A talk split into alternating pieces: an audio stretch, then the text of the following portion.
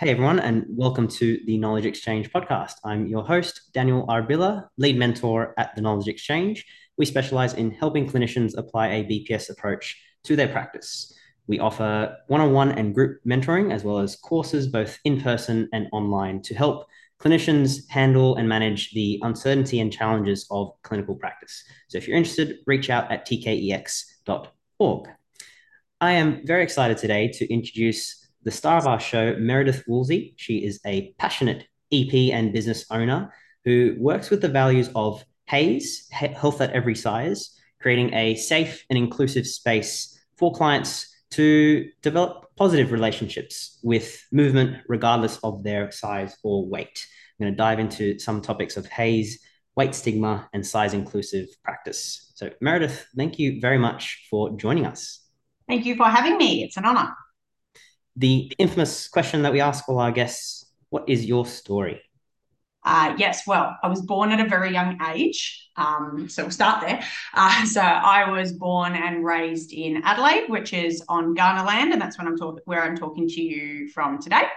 Uh, and I will take a, no- a, moment at the moment to acknowledge all of my privileges, which I was born with. So I am cis, I'm straight, I'm white, I'm quite highly educated uh, and I'm pretty able bodied. And for the purposes of today, that probably the most relevant one is that I'm in a fairly straight sized body and something that would be considered within the realms of normal, quote unquote, normal, you know, beauty standards, acceptable standards for how bodies should be portrayed in society, that sort of thing.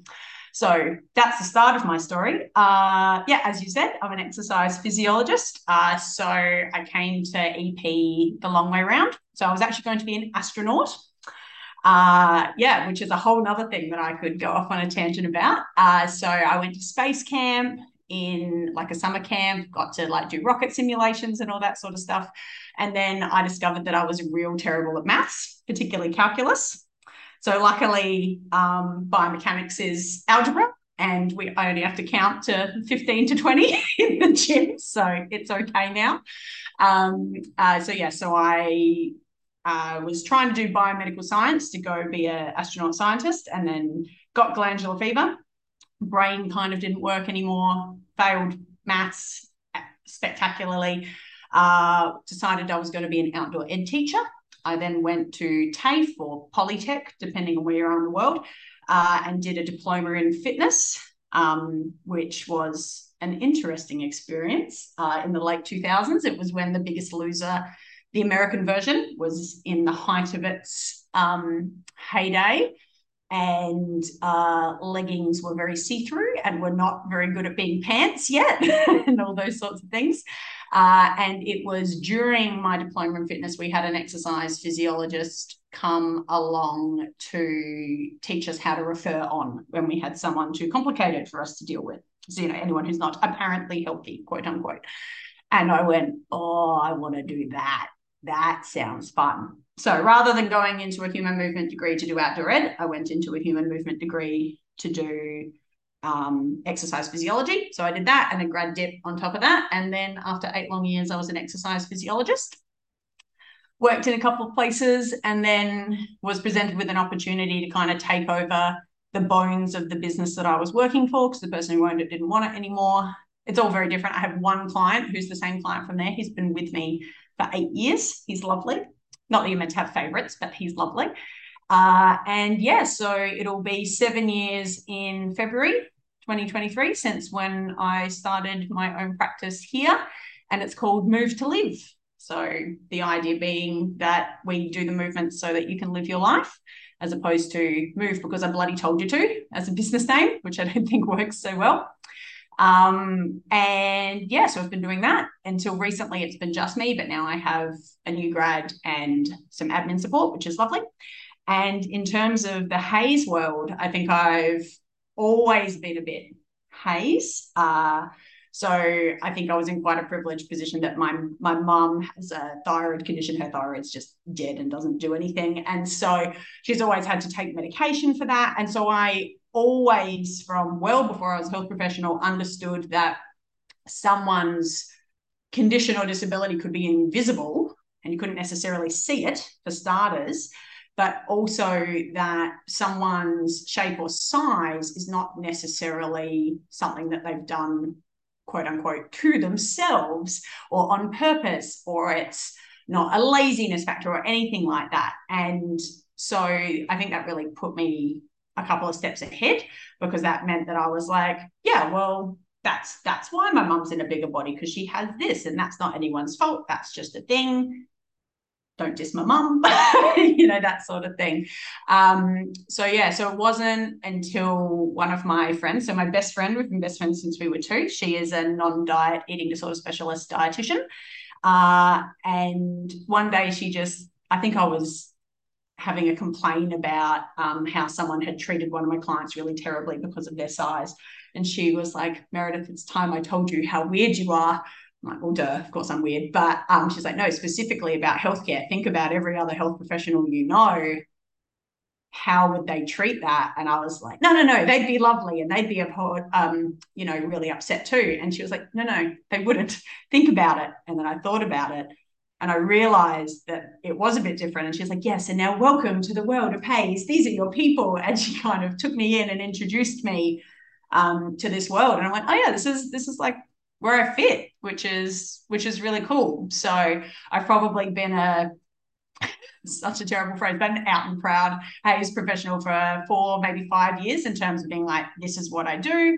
I'm HAES verified. That's how I say everything. But in terms of, I think, how I've practiced, I've always been pretty close to that mark. I just didn't know what it was.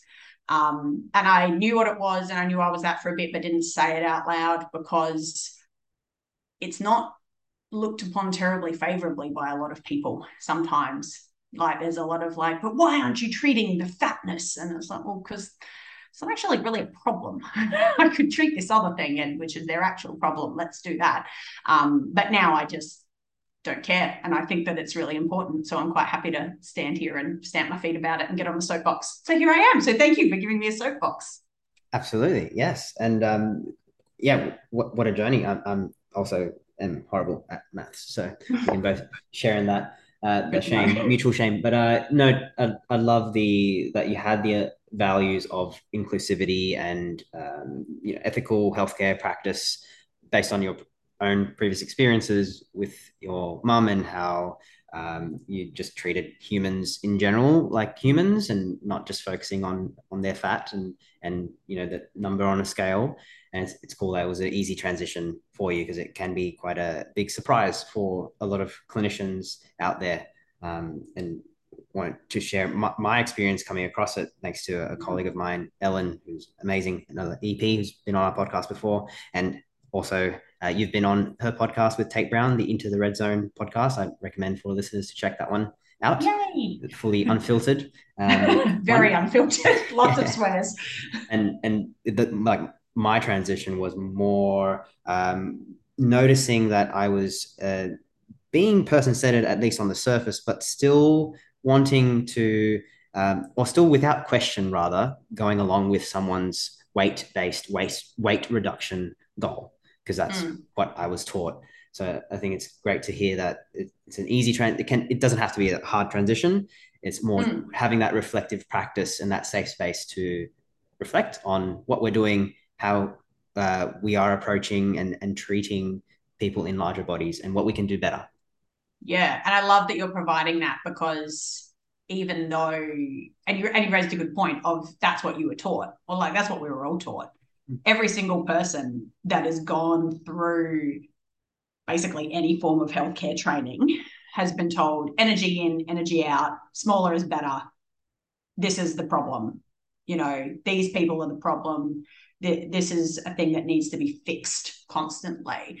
And it's a thing that we can fix. And that's what we're taught all the way through, including myself. Like I remember sitting in lectures hearing that constantly, constantly, constantly. Um, I just happened to be super, super lucky that I had this little voice in the back of my head being like, yeah, but maybe, maybe not, maybe not every person in a bigger body. And it was enough. Um, and that's a really good starting place for people, you know, like when you've been pushed into that real weight centric model for so long and been taught this very specific way, that can be a really good starting point of just the tiniest little question. And even in dietetics, like, you know, they get taught really complicated biochem Krebs cycle, you know, this happens, this happens, all the sort of complicated things. Um, but they're taught it in a really for weight loss and weight centric way. Whereas again, I was I was very privileged that in my early trying to be an astronaut science days, I did two semesters of pure biochem and it was pure biochem. Like I remember the woman standing up the front. She was the most fabulous professor, and she was like, "And see," and she had the Krebs cycle up, and she's like, "See, this doesn't work like this, and this doesn't work like this." And she just looked at us and went, "And that's why low carb diets are dumb, and they don't work." And I was like, "Yeah, yeah, makes sense, cool." And so, but that's a completely separate half of a degree that I did. That's not what we're taught in EP. I don't know what your nutrition was like, but mine was literally energy in, energy out. That was it. Yep pretty much. 100%. Yeah. So it's, yeah, very interesting. Hmm, if, if we were to uh, provide some initial definitions to understand a little bit more about HAES and, and the, the movement, how would we start? How do you start um, if you were talking to a new grad kind of EP clinician, generally used to that um, weight centric model? Of course. Lovely. So, HAES stands for health at every size. And I'm really glad that you said that correctly earlier because so many people say healthy at every size. And that's where so much of the pushback comes from. How can anyone be healthy at this size or that size or all these things? It's like, mate, it's not saying that people are healthy at all sizes. People can be unhealthy at a really middle of the road you know weight of averages you know like it's totally an average weight for people to have. They can still have like stage four cancer. They're not healthy man. They're dying. So it's not healthy at every size. What it is is health at every size. In other words we should be providing health care at every size for people of every size all throughout their life. And that's what it is so this is certainly not something that I've made up. It is well before I was a twinkle in my father's eye. Um, and so it was a social justice movement that was started in the 1960s in America. Uh, and it was started by Black, queer, um, and disability activists. Um, which is really cool. So it's got its roots in all of those massive intersectionalities of marginalization. Uh, and the idea of why we need to think about those intersectionalities of different groups in society is that bodies come in all shapes and sizes across all parts of society. So you can have people who are black and indigenous and people of color who are in bigger bodies or smaller bodies and disabled bodies who are in bigger bodies or smaller bodies and queer people who are in bigger bodies and smaller bodies or you can get people who are all of those things put together um, who are in bigger bodies or smaller bodies. And so, if you're wanting to fight for justice for people in different sized bodies, you actually need to fight for justice for people in all these other areas of society as well. You can't just remove someone's body from the rest of their identity. It doesn't work like that. So, it started way back in the 60s. Um, and so, Health at Every Size or HAES has five uh, principles, which I wrote down to make sure I wouldn't forget them. Uh, so, they are um, in order on, not in order of importance, but just in order of how it's always written. So, the first one is weight inclusivity. So, in other words, people of all shapes and sizes and weights should have access to healthcare. Because remember, we're talking specifically about healthcare, but you know, access to anything in greater society is also something that's very important. The second one is health enhancement. Okay. So we want to be helping people to, what it says on the packet, enhance themselves. Can we fix things as health professionals? Not necessarily. Can we treat things sometimes? Can we help people to enhance their health no matter what? Yeah, probably. Like even someone who's in the really back end of palliative care we can still enhance their health and well-being and their sense of um, peace and everything like that even though we're certainly not fixing anything at that stage of the game.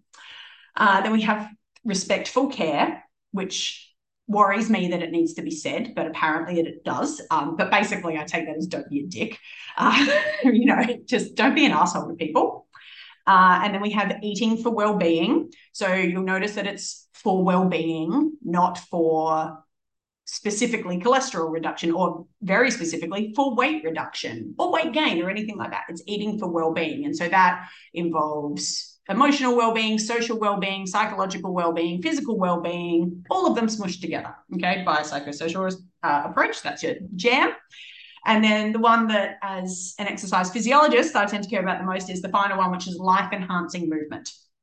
And again, it's not about necessarily fixing anything, it's about enhancing our lives. Um, and it used to actually be joyful movement. And I'm really glad that they changed it because, as you would know, Daniel, working with people with persistent pain, sometimes the movement we need people to do is really not joyful at all, especially at the beginning. Sometimes it's really hard emotionally, physically, mentally, whatever. And so I think life enhancing is a much better description of that. So they're the five principles of HAES, basically.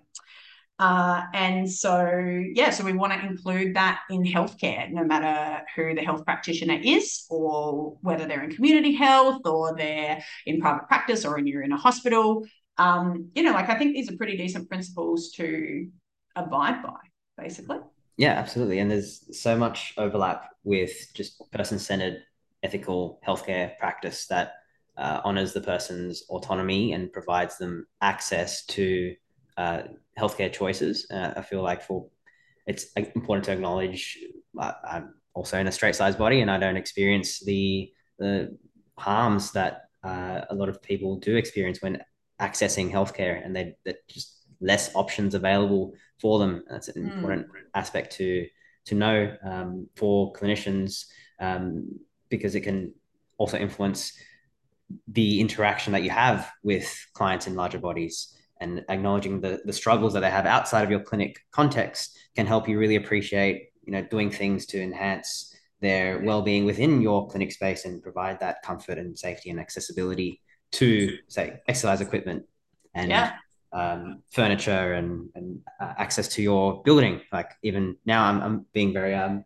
uh, it's ironic because I'm, I'm in a like ninth floor and I don't think there is disability access. So this is all my employer's fault. I'm putting him on the spot, but like acknowledging that as well, that like uh, access to your, to you, to your clinic, to your services is important. Um, and that is covered within the principles of uh, health that people mm. deserve healthcare, adequate healthcare at every yeah, man. If you can't get in the building, can't access the healthcare.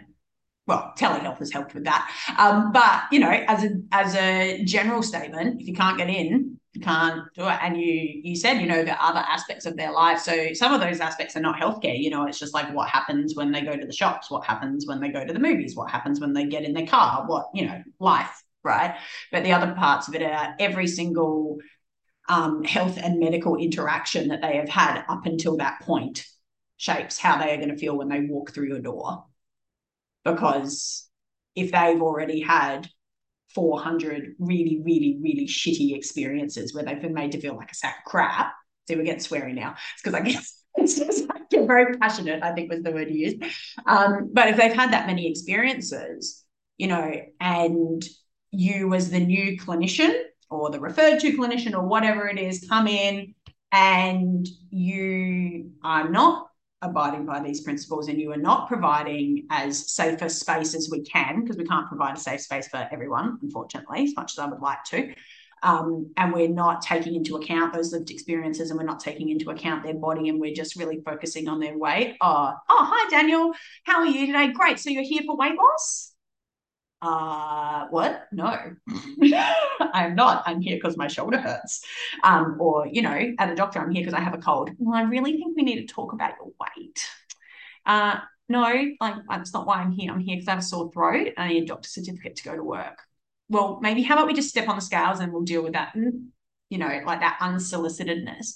If we're doing that, doesn't matter how good a practitioner you are, like you could totally like make their shoulder be amazing and bulletproof and all of those sorts of things. But, you know, they're not going to come back. They've already checked out. You've already made them feel like crap. You're just one more person who's in a long line of making them want to disengage from healthcare, which means that then, of course, um, people in larger bodies leave healthcare issues for longer because why would you want to go to someone who's going to treat you like crap, who's going to judge you, and it's going to assume that it's quote unquote all your fault? And if you just lost the weight, it would be fine. Well, you know, wouldn't be fine. Losing 30 kilos isn't going to fix your rotator cuff care, uh, tear. It's just going to make you lose 30 kilos and probably a whole bunch of muscle mass, which is really what I would like you to have if we're going to strengthen your shoulder girdle. So, yeah. it's yeah, it's I'm just reflecting on the kind of uh, reflective practice that I had to do to get to where I am now, and I'm very much uh, still a, a, baby and a newbie within this space. Mm. Um, there's a, a, few things that come to mind that might resonate with some listeners who are introduced to this practice, and I'm thinking just recommending weight loss for someone in a larger body without considering the consequences, without mm. considering their previous experiences with dieting, with what other professionals have advised.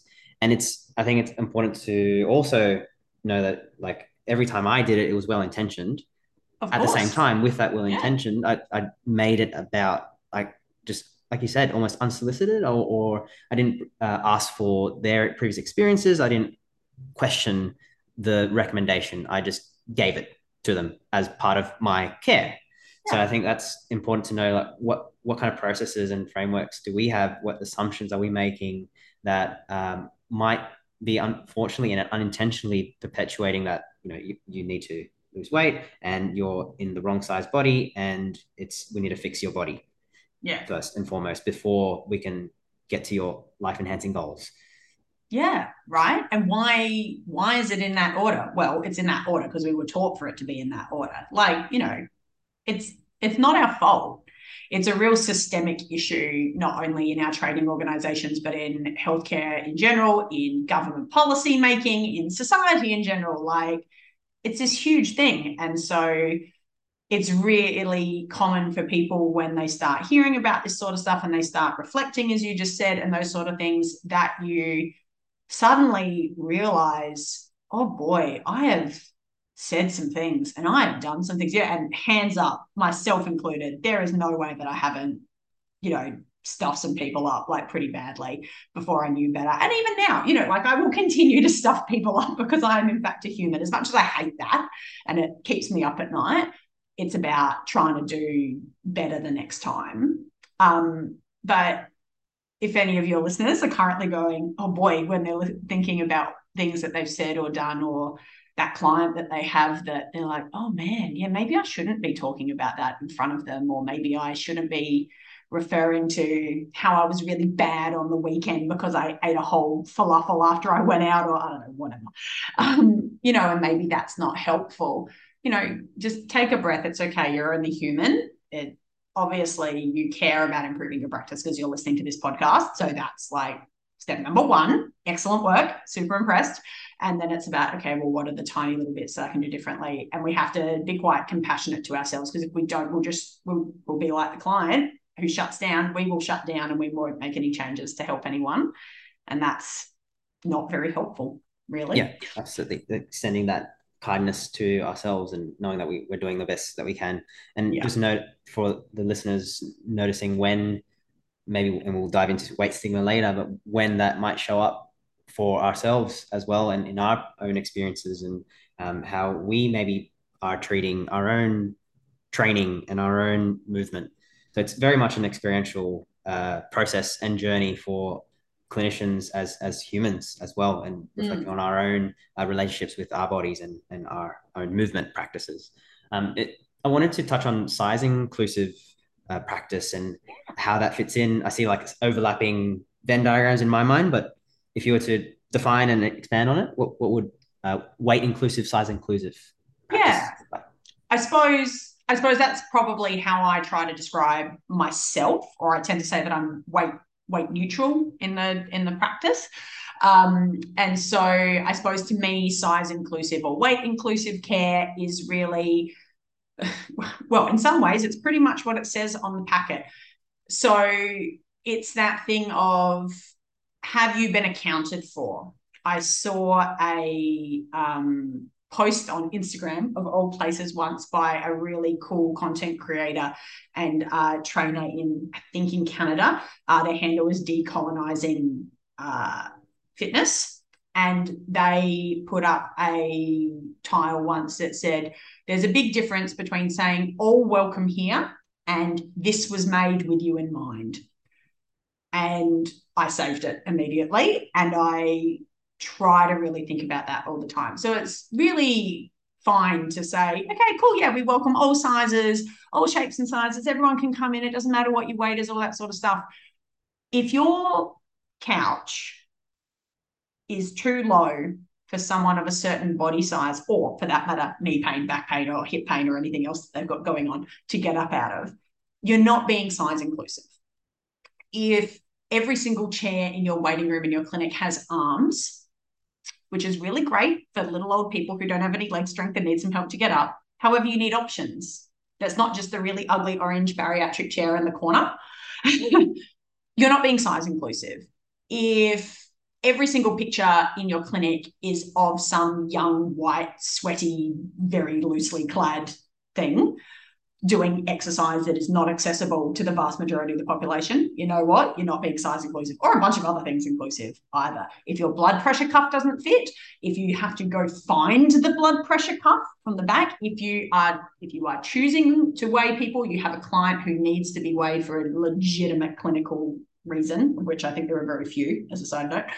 If your scales do not go heavy enough, you are not being size inclusive. Like, what the hell are you doing putting someone on the scales? If you are needing to measure someone for whatever clinical reason you can think of, and your tape measure isn't long enough, you are not being size inclusive. If you cannot get people into the gym equipment and you do not have an alternative, if your gym equipment isn't weighted heavy enough, if your bed isn't weighted heavy enough, if all of those sort of things, if your toilet is so damn small that that person cannot get in and turn around to go to the toilet while they are at your clinic, that is those are the things where we're not being size inclusive.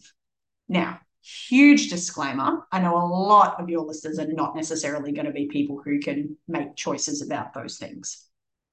And I understand that. I am in a really amazing position where I own my own clinic. I get to do within reason whatever I want within the confines of the building that I rent. Okay. But as you just discussed, like with you're like, oh yes, my employer. Can I can people get hmm, I'm not sure, right? and you can't do everything, but you can do some things, you know, so you can make sure that there are enough blood pressure cuffs that are a big enough size in the clinic and there's one in each room and it's easy access, right? That's pretty okay to make sure happens and to make sure is advocated for, right? You can, you know, when the next lot of equipment is being ordered, you can be like, have we actually checked the weighting on this sort of stuff? Like, is the weight limit on everything 100? Pretty much every chair from IKEA that's like not a couch, like just a standalone chair, the weight limit is like 100 or 110 kilos. That is not a lot. That is me with a child on my lap. Like, that is not a big person and it doesn't mean as soon as it hits 101 kilos, the whole thing is going to drop. But if you've got your clients who are coming in and they clock those chairs and they're like, oh shit, I don't know that that's going to hold me. Do you think they're listening to you in your entire session? Of course not. They're, they're going like, oh shit, oh shit, oh shit, please don't break, please don't break. And so there's no way you're going to develop a good rapport with that client. There's no way you're going to develop any of those sort of things. And if your client intake form, that's another big one if it's like, what is your weight? They are immediately on high alert that that's what you're going to ask them about. And if you're somewhere where, you know, that's actually clinically relevant, um, cancer treatment is a really good example, right? Like it's got to be dosed appropriately to body size. Great. You know what? Yeah, you need to get on the scales. But are you asking consent every time? Like, are you truly asking consent? Or are you like, all right, Dan, so we're going to pop on the scales now? That's not me asking you consent. That's me informing you what's going to happen. And you know you are you're a strong and independent man who is able to advocate for yourself against that. But there's a huge power dynamic between people. And so if we're not doing those things so it's also in the language of that sort of stuff that size inclusive sort of thing. And the biggest one is if if if in your care you are providing one completely uh, specific set of treatment goals, modalities, equipment, exercises, whatever it is that you're doing for people in small and straight size bodies. And as soon as someone clicks over some magical number or size or look, you are providing them with a completely different set of goals and treatment modalities and exercises and reasons for coming into the clinic. You are not providing size inclusive care because you are separating those people. And you know what? Someone is not getting gold standard care.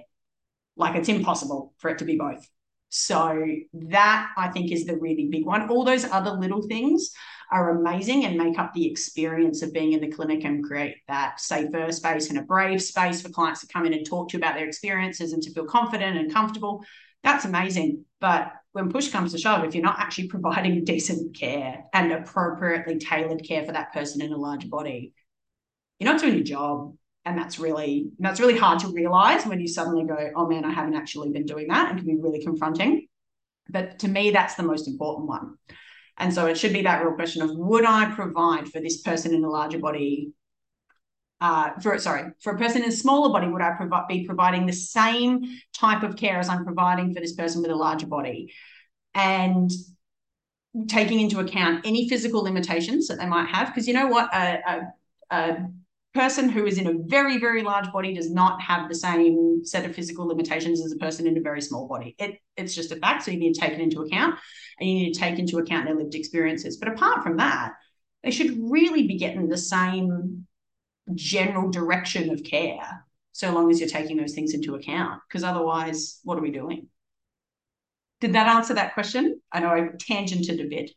no, the examples I think are so needed because we can again be on the surface level. Like I am person centered and evidence based and weight inclusive and size inclusive, and then you realize your context might be saying a different message, mm. and I think that's important to know that we that that incoherence is important to know and awareness is the first step. So hearing some examples, like you mentioned, is perfect. And then the next step is seeing what we can do within our uh, options. Um, yeah. And also, I just realized I said employer. I actually work for myself. It's more the building that. Ah, right. Landlord. Isn't, isn't yeah yeah. So so screw my landlord is what I'm saying. Um, it's all right. Yeah, mine mine's lovely, but the building is not as beautiful as I would like it to be if I had four million dollars to create a magical yes. building.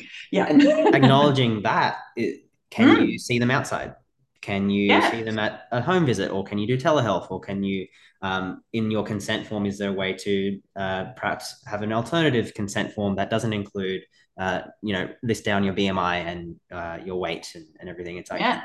um, or can you at least um, maybe uh, within your consent process be like uh, you can ignore this page on the consent form i don't care about that or can you cross it off with you know i'm just thinking of all the ways people can sneak in this yes. way um, because it can might be a, bit of a it might sound a bit overwhelming for uh, employees especially in private mm. practice who aren't able to um, you know fork out all the money for all these uh, uh, much needed furniture in their workplace of course. And especially if you're part of a big churn machine of a corporation kind of thing, you know, where you've got like 10 physios and four EPs and 10 dietitians or whatever, you know, in, in one big cohort, creating effective change can be really difficult. Um, but you can start your own clinic room, you know, like you can start your own consult. And so that's that bit about okay but is the care i am specifically providing is that bit size inclusive like that's the bit that within reason you have 98% control over right that you can do even if you work for some big conglomerate of awfulness um, and then it can be things like oh i noticed that in the waiting room we have you know, Women's Weekly and New Idea, and everything's like, how Kim Kardashian got her butt to look like this, you know you could be like, oh, well, actually, you know, I have all these, I don't know, horse and hound is always the thing that comes into my head from Notting Hill. But, you know, I have these horse and hound magazines, or, you know, like my local area is on the Fleurieu Peninsula and we have the Fleurieu Living magazine, or why don't we do uh, have books there instead for people to read? Or why don't we you know like all those sort of things. And you know you might just be like oh hey i've got all these spare old magazines that i got. You know could we swap them out and having a conversation in a really gentle way that way? sort of thing. Um you know i think and things like in your room you know the scales don't have to be really visible. Hide them. Put them in a cupboard that is the thing that you definitely should have to go get. you should make that as a barrier for yourself. Why do I really need to weigh people?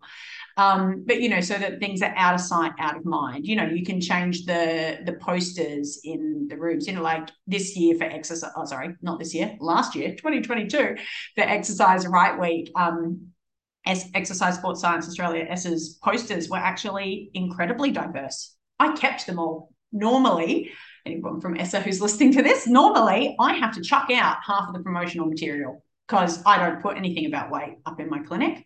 And this year, I got to keep everything. Everything's laminated, everything's up. It's amazing. It's like age diversity, racial diversity, size diversity, and they look happy. You know how you normally get um, when you see visions of people in larger bodies, and they're like the. And so it's called in the in the fat activist community. It's called the headless fatty. It is not a thing that I coined. Um, but think like Today Tonight or a current affair where they like follow people around in large bodies and they're always eating a burger.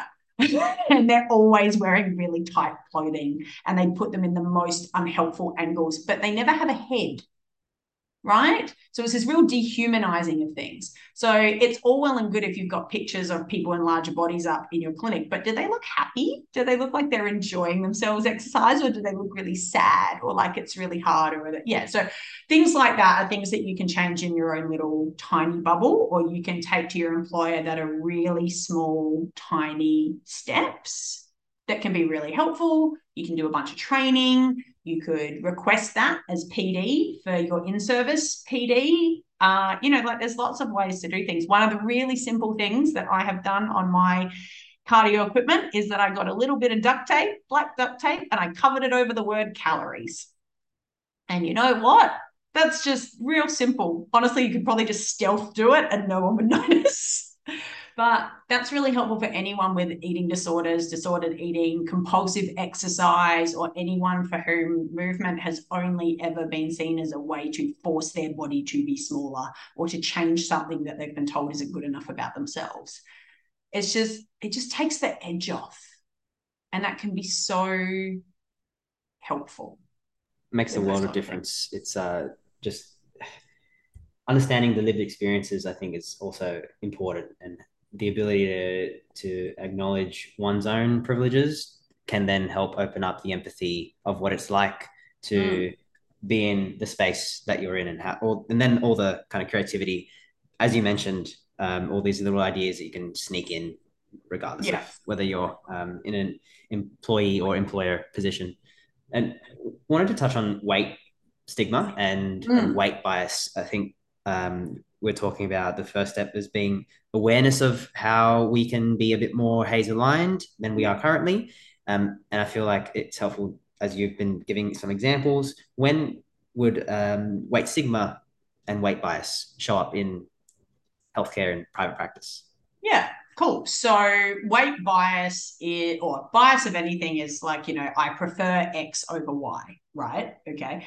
And so when we talk about weight bias, we're talking about I prefer this size or this shape or this whatever over XYZ, right? Now, it's in, really, it's impossible to pull out what do I actually prefer from what have I been conditioned to prefer.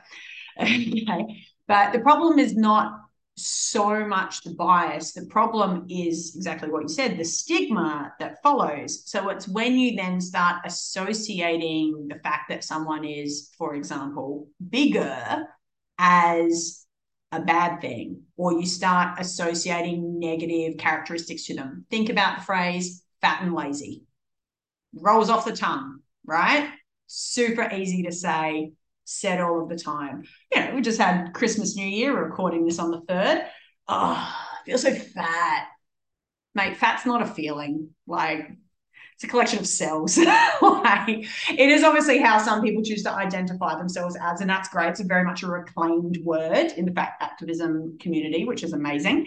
Um, but if that really resonates for you, but like, you know, when someone who's in a straight size body is like, oh yeah, I feel really fat. And the person sitting next to them who's like way bigger than them hears that like, because what they're really saying is they're saying, I feel overstuffed. I feel sluggish. I feel like I haven't done anything today. I feel like I've made poor choices with my food. I feel like I have, you know, these things that are perceived as really negative. Well, you've just rolled that all up into a nice little ball of, oh, well, yeah, but I'm fat. Well, how do you think that makes that person feel next to you? Right? Or anyone else who ever hears you say that. And so when we have that as part of our language all the time, that can be really unhelpful. So, um, yeah, does that kind of make sense about how that's a a bad thing? Yeah, absolutely. Yeah, It's, it's and so- the, the bias. It's like subconscious. It's sometimes outside of our control. It's how we then respond to it, and if we link that Yeah. bias to uh, an, an action or a word that we say, or or like you know something comes up in our body language, or you know that's where it's we can reflect on how we can change that response. Yeah, 100%. So you have your explicit bias, which are your are your biases and your values and your decisions and your thoughts and feelings that you know about and you're like yes i'm acutely aware of this. This is a decision that i'm basically consciously making. And then you have your implicit bias which is your subconscious stuff that is the hard bit that's the hard bit to undo okay so it's all well and good to be like, yeah, I'm size inclusive and whatever. But then when you're talking to your colleague, you're like, and I'm going to use words just to highlight the point, but you will notice that I have never actually used the words overweight or obese in this podcast thus far. But if you are then saying to your colleague in the break room, oh my God, that client is so obese. And when we work with obese clients, we should really be doing this. And that person's really overweight. I feel really fat today. You're not like you're consciously making an effort with the client, which is amazing and is better than not making an effort by like 400%. And that's really great. But if you are not at the point that you are consciously overriding those unconscious things, which I know sounds very difficult, but you're making that conscious effort all the time until it becomes a not conscious effort. That's when we're still having those issues and causing those harms because we're like, yeah, I still like, yeah, I'm going to be really nice to you, but I still think you're a fat bastard and that you're being really lazy and you've done this to yourself. And I don't really know why I should be bothering to help you because if you just actually got on with it, then what's the point? Like, like then you then you would be fine. Like you shouldn't need to come see me. I would like to put a huge asterisk that you, if you could see my face, you would know that I'm obviously joking, but that's not how I feel Yeah, full people sarcasm. Yeah, yeah, full sarcasm, just in case it didn't come across uh, in audio only. Um, but yeah, because that can be what happens. So, as health and medical professionals, there's a lot of research to show that we not only have very high implicit bias, but we actually have a lot of explicit bias and actually less respect for people in larger bodies. And we assume that they're not going to um, be adherent to what we do. And so, and then, so this is a very cool study, uh, meta analysis of a bunch of stuff. Um, Phelan, P H E L A N et al., I think 2016 off the top of my head. It's one of my favorite ones to talk about in case anyone wants to do a little deep dive. Um, so when we have less respect for a group of people, we're not going to communicate as well. So your patient uh, communication is reduced. And when patient communication is reduced, then the person disengages. And then if they've disengaged, it's now become a self-fulfilling prophecy. Well, they didn't adhere to anything, they didn't do anything. And the cycle continues. And like it's not the client's job to step out of that. It's our job to step out of that and to make an effort to ever so slightly step sideways. And so the opposite of the stigma, the people who don't have to deal with the stigma are the people who have the privilege. So that's why I say I have straight size privilege, or you can say you have slim privilege or thin privilege, depending on how you feel about your own body. Um, and so it's not that that doesn't mean that I haven't been subjected to my own negative feels about my body or that other people haven't you know, going doing a diploma in fitness in the late 2000s it resulted in a lot of you know people saying a lot of things about bodies that were not pleasant. But i also don't have to worry about not being able to find clothes in a mainstream store. I don't need to worry about the chair falling out from under me. I don't need to worry that someone's going to randomly give me unsolicited advice in the supermarket. You shouldn't be eating that that sort of thing. I don't have to worry that when I go for, if I went for a run, I hate running, but if I went for a run, nobody would go, oh my God, you're doing such a good job. Keep going in that real patronizing way. Or that no one would be like, get out of the way, fatty, as well. Like either is not helpful. So that's that difference. It doesn't, just because you have privilege is something it's something really important to acknowledge but it doesn't diminish your own struggles and your own shit that you've had to deal with but it just means you didn't have to deal with this particular set of shittiness, right?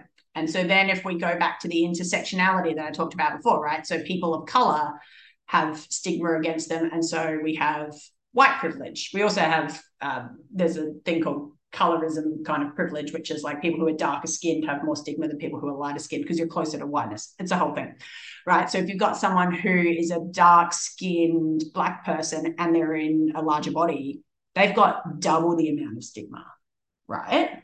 And then if they're disabled, and then if they're neurodivergent, and then if they're queer, and that, like you know, that's that's not someone we're not going to see as a patient. But you know, any intersectionality of that, all those things make those things difficult, and all those things make each of those other things difficult in different ways. And no, you can't know how all those things interact because you are not that person.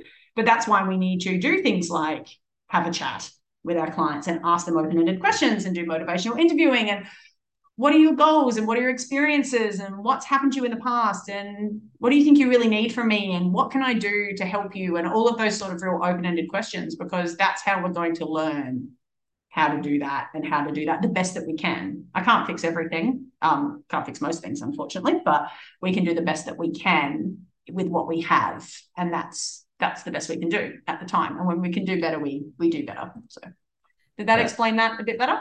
that's awesome. It's like jam packed with so much, and so there's much. so many so many great options for people in terms of starting points. Um, I know for my own experience, it, was quite overwhelming at the start to see like, mm. okay, there's so much here.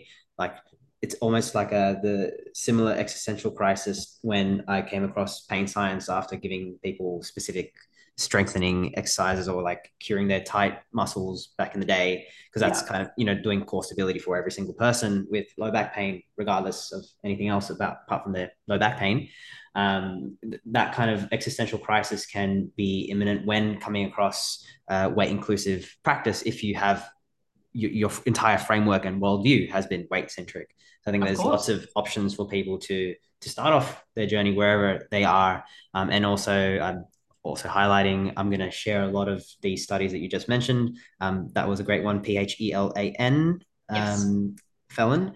And if people search up in the Knowledge Exchange discussion group on Facebook, weight stigma or weight bias, I just looked it up to double check because Facebook algorithms suck sometimes. Um, they're all in there as well. Um, I'm very mindful of the time, and this is like an introduction to so much like to uncover for for listeners. Mm. If if we were to to finish off with some advice for um, clinicians who are kind of struggling to wrap their heads around some of these frameworks and um, like you know what about in this context or uh, how about with this client that I'm seeing or how does this look within these populations that I work with and there's all these um, as we're making sense of incorporating and aligning ourselves more towards these um, values of inclusivity and acknowledging the very real lived experiences, um, first of all, ourselves, our privileges, as well as um, what our clients are facing, both within and outside our clinic. Very big and open ended question. What what's some starting bits uh, as people are making sense of HAES, weight stigma, and size inclusive practice? Sure. No, I love it. I if I could pick a take home message, it would be to ask yourself when you are when you are providing care or treatment for your client and particularly obviously what we're discussing today is in a bigger body are you providing the same type and standard and modality of care that you would for a person in a smaller body? And taking into account big asterisks, their lived experiences and any physical limitations they might have. Okay. Because that's our job is to do that. If not, why not? And if you can't answer that, I suggest you just take a beat and be like, why am I doing this? Like, what is it that made me decide that this particular course of action, whatever that might be, was the right one for this person, but not for this other person over here. Because I think that is a really kind and gentle way for you to question yourself and what you're doing without ripping yourself a new one. Okay. And we can apply that to all sorts of things.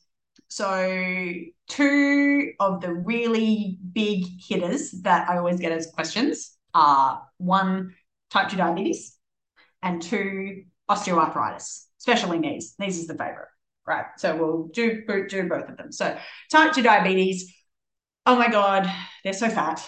They just have to lose weight. Okay, fine. That's what we're saying. That is a really weight centric approach. So the main aim of the intervention is to focus on the weight. Okay, the success is determined about whether they've lost the weight or whether they haven't lost the weight, and that is the sole focus. What so let's say we've got a person in a bigger body, they've got type 2 diabetes. Yeah, we're going to get them to lose weight no matter what. Restriction, you know, bariatric surgery, or um, you know, crazy exercise. Let's do it. Put them in a sweat, you know, a sweating suit, wrap them up, do whatever, you know, all the crazy things. Let's do that. Then they're smaller, and then their diabetes will be under control. Cool. What happens when we have a person with type 2 diabetes in a smaller body? What happens if I have type 2 diabetes? Like, are you gonna make me lose that weight? Like, that's not a good idea, man. Like, I'll die. That's not a good plan. So we're very happy to force excessive weight loss on someone for a specific condition, but it's not it, it doesn't work because you can't apply the same thing to this smaller person with type 2 diabetes right so when we do a weight neutral approach okay which is not to say that the weight isn't there because their experiences of being in a bigger body are very valid and very important and any physical limitations are very important so it's not forget about the weight it's take it into account but maybe it's not the top priority so instead what would we do well for type 2 diabetes you know, right, yeah, sure, let's get you more active and fitter and stuff like that. But really, what I want is I want you doing resistance training, man, because we all know that that is what improves insulin sensitivity, right? Irrespective of weight loss, right? So that's what we prefer. Yeah, sorry, prescribe someone in a smaller body with type 2 diabetes, right? That is our job. That is what we do. Easy peasy, right? Any fourth year can tell you that, right? Why don't we do that? for this person in a bigger body. That makes no sense. Instead, we're like smaller, smaller, smaller, smaller, smaller. Okay, well, now they're smaller. Now what? They still have type 2 diabetes, man. Like you haven't made it go away. It doesn't go away. So instead, let's provide the same version of care that we would for a smaller body to a large body. If their body changes, it changes. But you know what? If they start doing strength training and they understand why, and you're doing it in a really kind and compassionate way that works for them and their body, you know what? They're going to stick with it. And any other comorbidities they might happen to have are probably going to improve as well, because we know that the evidence is really strong for things like cholesterol and blood pressure and pain and all those sort of things. Is get them moving in a strength way, right? So that's type 2 diabetes, okay, as an example. Knee pain, because it's the favorite, osteoarthritis, knee pain. So a really weight centric example of treatment of care is okay, cool. So we need to make you smaller because then there's less force on your knees and then that'll hurt less mate, small people get arthritis too. Like, you know, there's so many reasons why people get arthritis. Okay. This person is still going to have arthritis, whether they're bigger or smaller. You know what they're now going to have? Less muscle mass. You know what the most important thing is for improving things like arthritis and knee pain and all those sort of things? What do we make them do? strength training, like in resistance training, and what are ways we can make you move in a way that's comfortable for you. Not like this is the only way you can possibly squat, but oh, look, I can see the way you're doing that is probably not helping you. Maybe let's adjust it this way, or let's find a way you can move better, or all those sorts of things. That is a weight neutral way of doing it. Because again, if we take someone who's in a smaller body and they have knee arthritis, you're not going to be like, you need to lose 20 kilos. That's not going to work.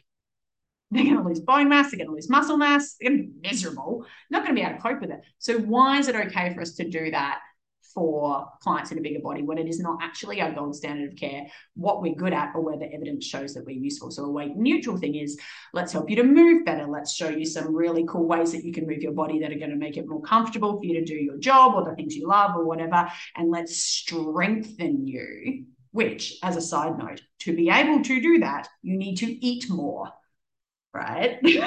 so that's a separate, a slightly separate issue, but a tangential issue where we tell people in larger bodies to eat significantly less, like significantly less, and exercise way more for, for conditions where muscle mass is vital. That makes no sense. Like it literally makes no sense. So why would we do that? We would never tell someone in a smaller body to do that. It would be negligent, but we'll tell someone in a larger body. So that's two of the really big hitters that tend to come back when you say, Yeah, I work in a HAES framework. That's how I treat those clients. And really, when push comes to shove, I think really I'm just doing the job of an EP. Like I'm doing the thing that works the best for those two things. So it makes a lot of sense to me. Um, very quickly, I would like to provide you with an example uh, of a beautiful friend of mine who gave me full permission to disclose this. I checked with her yesterday, and we were going we were going for a walk, and she has some unresolved trauma and things like that. We've talked about things just in our lovely chats, and we were going for a walk on the beach, and she was like, "So Meredith, I've been having some issues with my food. My little antennas pricked up. She's in a larger body, to be clear." And I was like, "Yes. What what does that mean?" And she goes, "Well, I've been throwing up." I'm like, as in you feel ill, as in you've had a gastro, as in like what, what do you mean? She's like, no, like I eat and I throw up afterwards. And I was like, okay, cool. I'm like, and is this on purpose? She's like, yeah, this is on purpose. I'm like, okay, cool. So, you know, we're talking full blown eating disorder behaviors, right? And I said to her, okay, so, what would you say to me if I said to you, hey, blah, blah, I'm having some issues with my food. I'm eating and then I'm throwing up. I was like, how often is this happening? She's like, oh, generally, like, you know, I've done it a couple of times now, but it's only been a couple of weeks. But, you know, getting getting to amounts that I'm not okay with as a health professional myself. All right. So what would you say if I said, and we're going to, I, I'm get, I eat and then I throw up afterwards? And she looked at me, her eyes wide like saucers.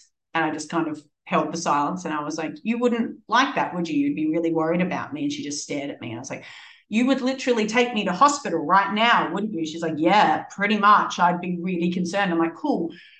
So, blah, blah. What makes it okay for you to do that behavior that you're so obviously really concerned about my physical and mental well-being for me to do that behavior and she stopped for a minute and she was like oh my God. I'm like, yeah, it's because you're in a bigger body, isn't it? She's like, holy shit.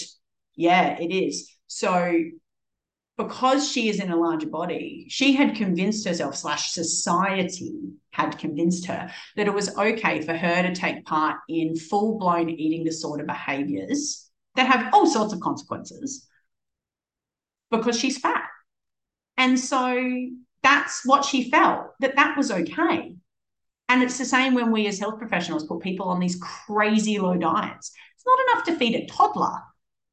Like, and we're expecting them to function, let alone function. We're expecting them to do a HIIT class on that toddler esque amount of food because they're fat.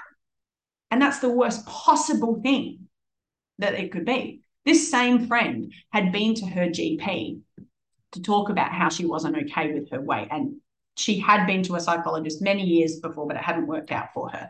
But rather than sending her to a dietitian, to an exercise physiologist, to a psychologist to work on her actual issues, that GP referred her to a bariatric surgery clinic.